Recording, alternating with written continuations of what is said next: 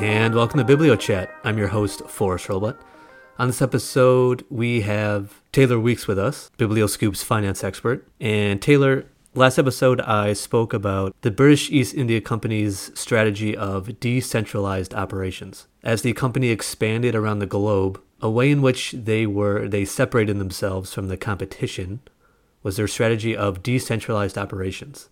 They were able to establish outposts that had independent management that could defend themselves and also make decisions that were most necessary for that outpost's environment. You know, an outpost in the East Indies would have much different needs than an outpost in North America. So I'm curious to know if this strategy is used in the modern capitalist environment.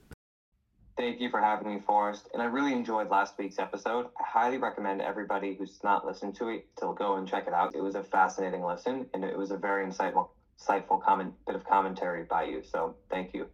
Um, and to answer your question, yes, absolutely. Today's day and age, decentralized decision making is still a very important aspect of having success in the corporate world. Now, this is my own personal thought, and it's not relevant for every industry and type of business but empowering individual managers to allow he or she to make the right decisions for their specific P&Ls if they're responsible for a P&L or if they're responsible for a store or if they're responsible for a restaurant they have to make decisions that's right for them in a set of uh, constraints and contexts that could vary quite significantly across many of their other even companies or, or like uh, counterparts. So, like, we do this a lot at Harris where we empower individual decision, decision makers who run their own businesses. We like to say that everybody's their own CEO to go out and, uh, you know, make these decisions with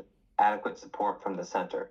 And this is applicable whether you're McDonald's, whether you're like, um, you know, Raising Cane's, which is now the new popular like chicken finger restaurant brand you get if you can get provided adequate support in chick-fil-a actually let's just stop there chick-fil-a is by far one of the best examples of this success receiving adequate support from the center whether it be marketing finance operations logistics whatever it might be to make their jobs easier and hiring people who fit within their values and their customer service excellence to make decisions and run their restaurant as they uh, deem necessary to have the most success while remaining in that overall lane, that corporate strategy, that you know top down ethos and vibe that they want to put out there that makes them so successful is a is an incredibly powerful strategy and it really does center around finding the right person to go out and run whatever it is that you're asking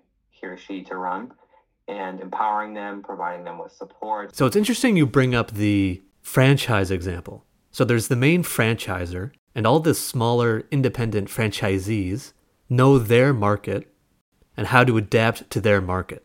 Where with the British East India Company, an outpost trading spices in the East Indies would operate much differently than an outpost trading opium in China. And so knowing your local market is a key to success. Do you think that this is a fair comparison?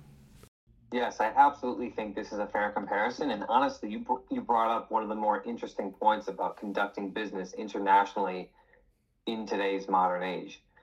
Companies that have historically tried to go into international markets without tailoring their offerings, their goods, their services, or their uh, you know marketing campaigns to the local market have faced significant issues and been very unable to unseat the incumbent if there's you know an equivalent local industry in that market. Now there are some exceptions like nike. Nike is ubiquitous. They're everywhere. They're all things at all places. The swoosh translates. But you know if you're going and trying to uh, open up a restaurant like mcdonald's and serve chicken nuggets and hamburgers somewhere where people can't eat beef, well, then what are you doing? You have to tailor your menu to the uh, uh, customs and the culture and the overall needs and wants and desires of that local market. Because to try and force your views down upon them, which actually is kind of what colonization was, has historically been an un like a just a you know a, a, not a very good thing and not a very sustainable thing. If you want to interact with a local market and allow decision making to be made at that local market with those local managers and leaders, you know, that's part of the beauty of international business because these markets are so different.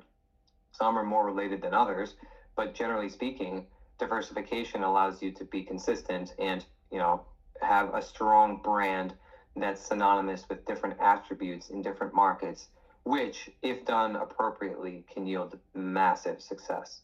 Well, thank you, Taylor. Those are some uh, interesting comparisons.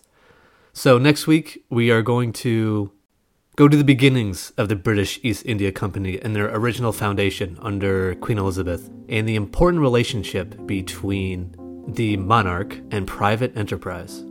Thank you for listening.